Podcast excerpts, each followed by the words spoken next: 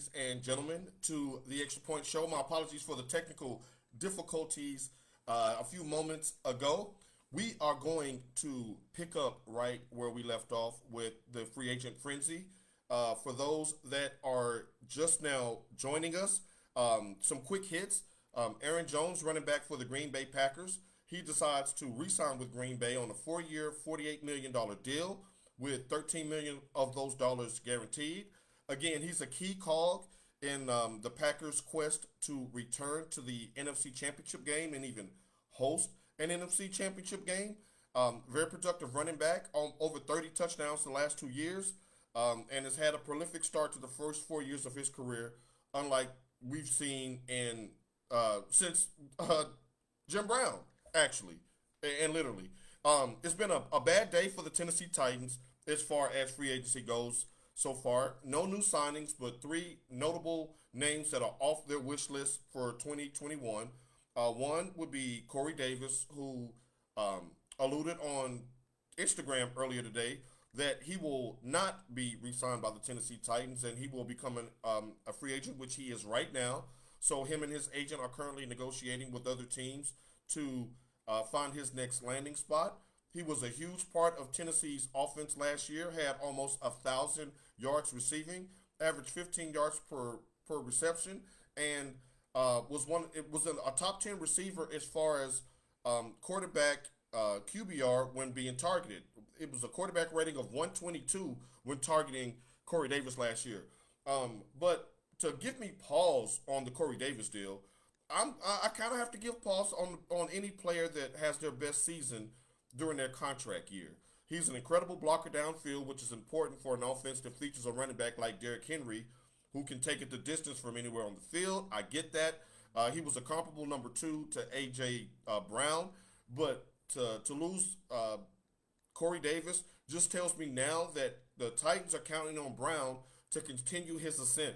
He went from rookie of the year quality type season, his rookie season, to last year Pro Bowl, to maybe next year being an All Pro and taking away some targets that went to Corey Davis should help him in that quest.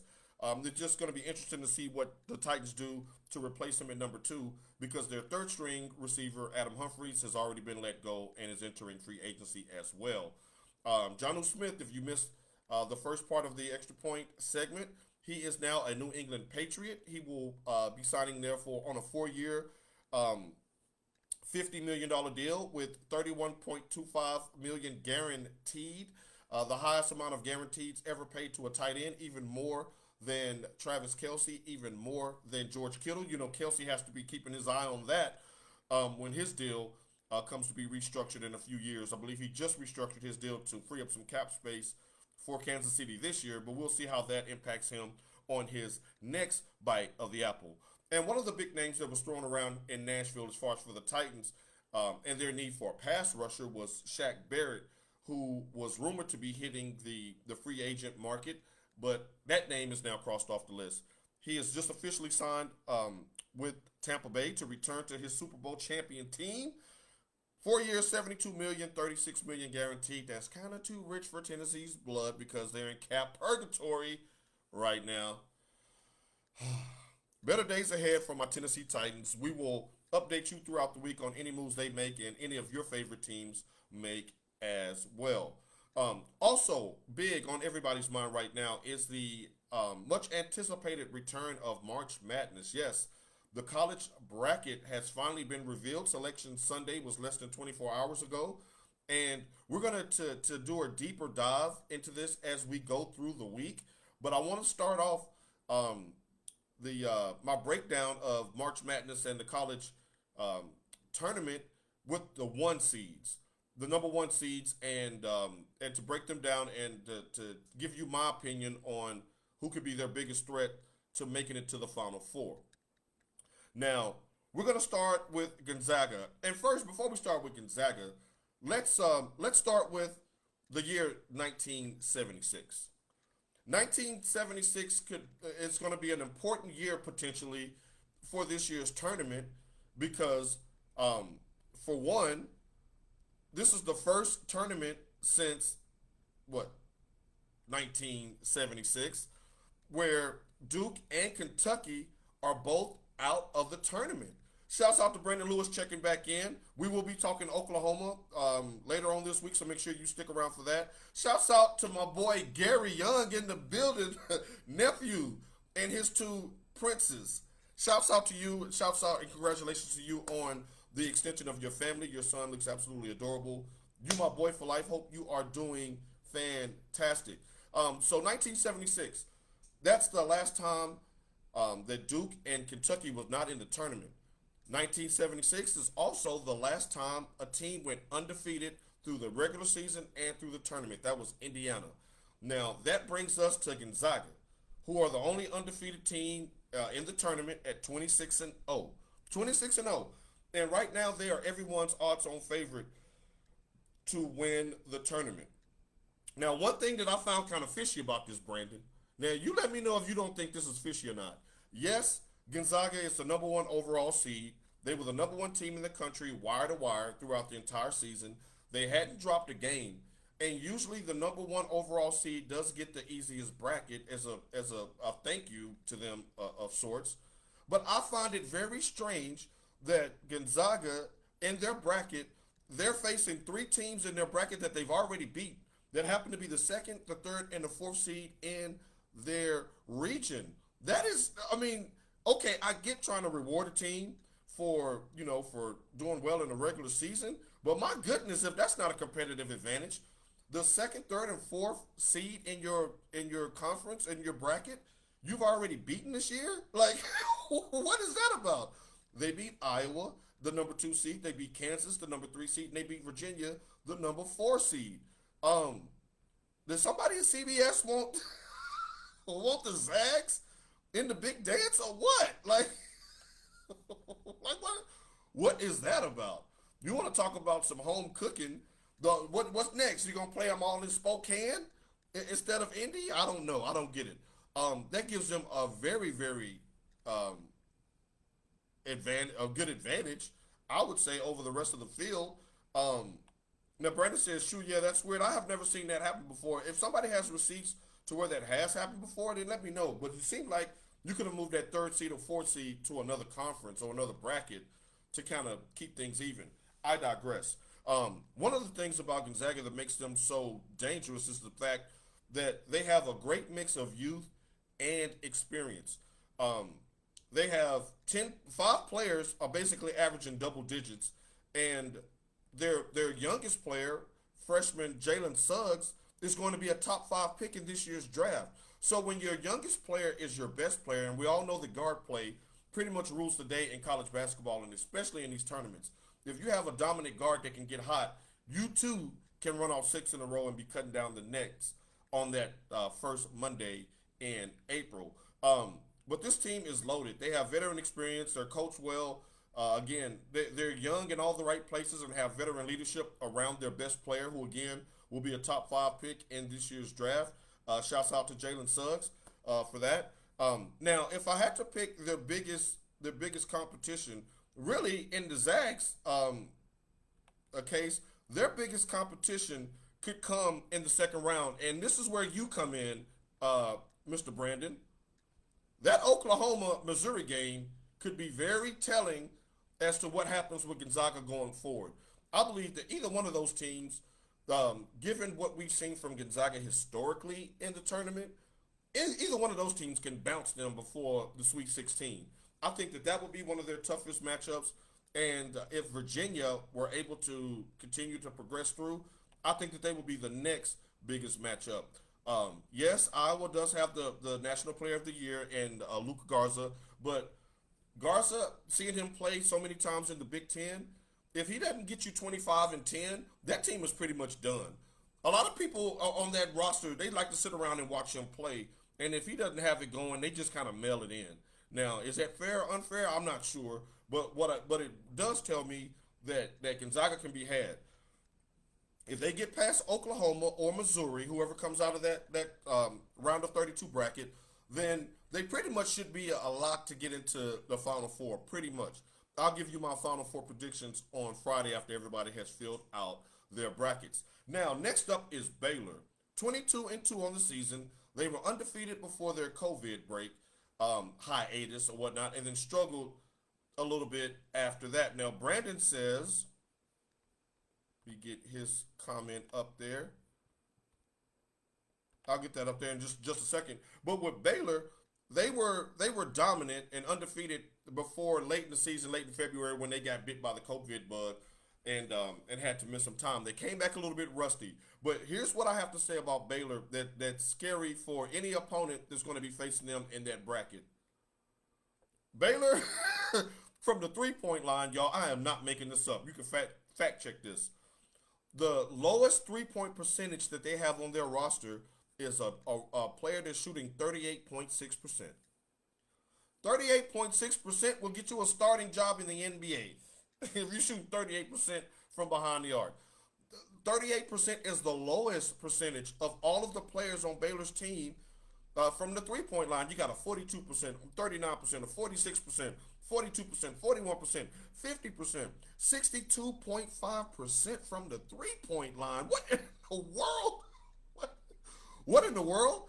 Um, so this is a team that even if um, that even if you know they have a rough defensive game, it's hard to imagine them being so cold from the three point line that everybody on that roster misses. So they're just going to outscore you. Now, Brandon says we beat Bama. Bama struggled against Missouri. So if OU plays like they did during that winning streak, we should make it happen against Mizzou. I agree. And I saw that game with OU against Bama. It was a Saturday afternoon game, and I happened to catch that game.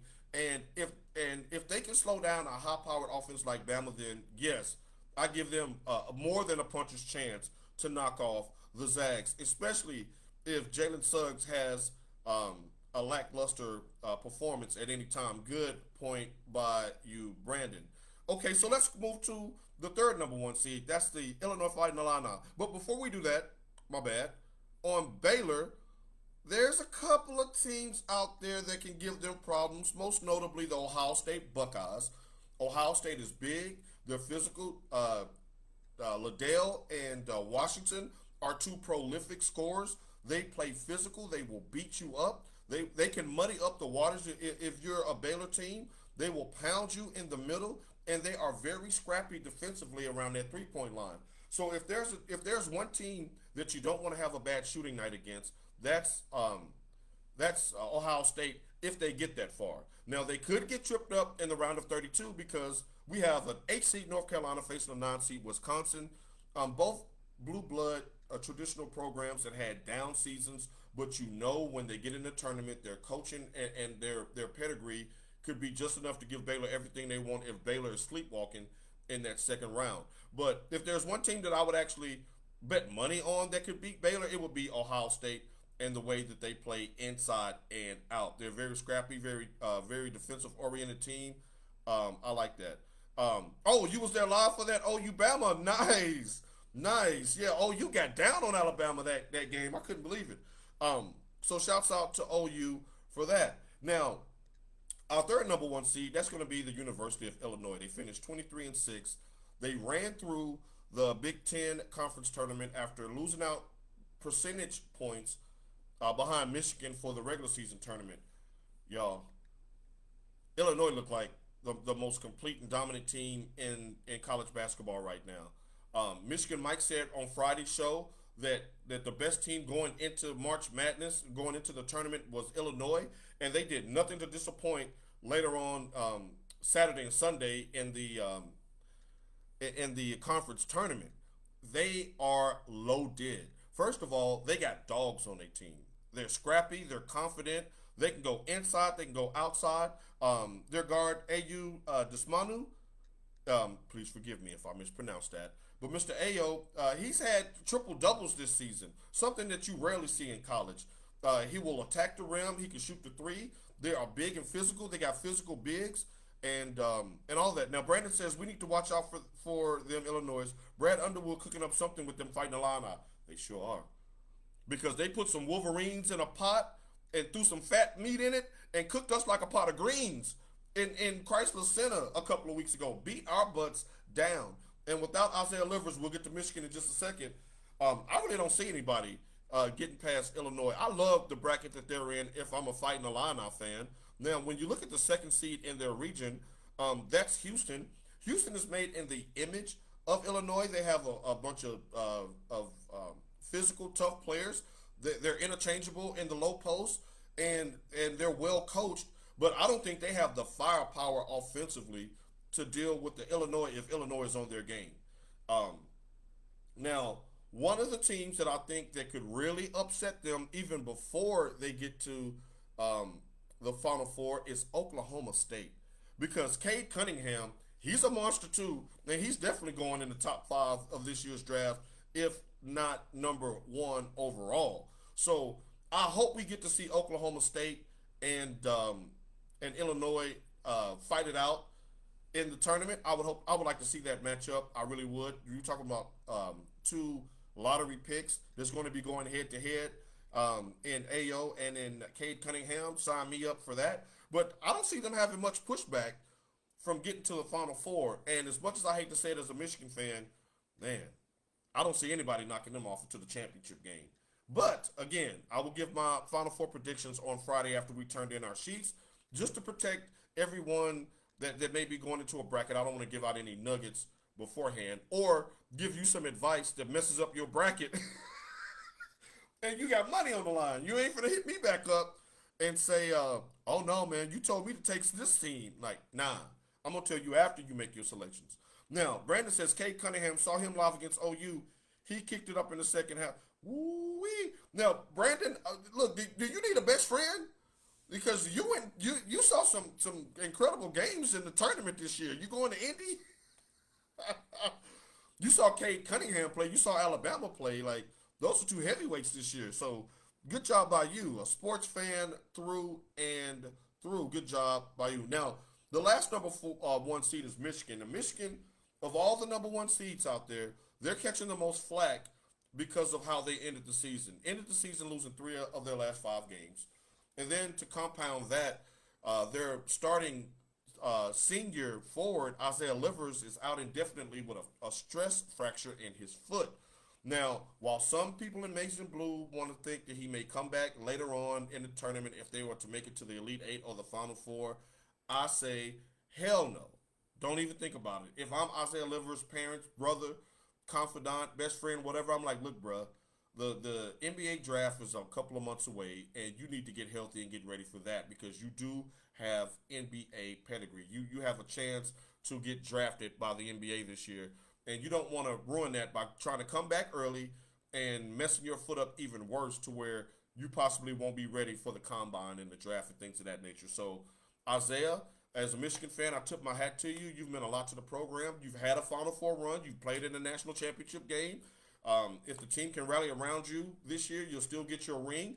Um, again, last night a lot of the national pundits were, were picking all the ones but Michigan to make it uh, to the Final Four, and and I understand their calls for pause with again with Michigan uh, struggling down the stretch and losing Isaiah Livers, but let's not forget that that Michigan is one of the um, deepest and best defensive teams in the entire uh, country. They're number one in defensive efficiency rating, so and opponents' field goal percentage. So if Michigan just takes their defense and packs their, their lunch pail, uh, that'll be enough to get them at least to the Sweet 16.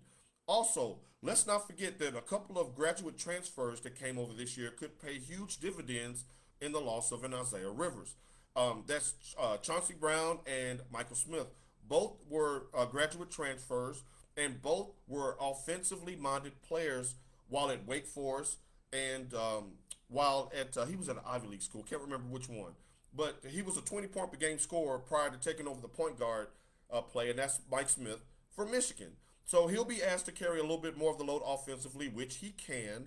Michigan's um, Livers was not the leading scorer on the team. You got Hunter Dickinson and um, and Franz Wagner that are are more of the offensive load carriers. Now uh, Eli Brooks is back healthy. They have a deep and talented bench, and again, if they bring their defense, they should be okay. But there are a couple of teams out there that I'm worried about. Most notably, the four seed Florida State Seminoles, if they were to match up against Michigan, and here's why.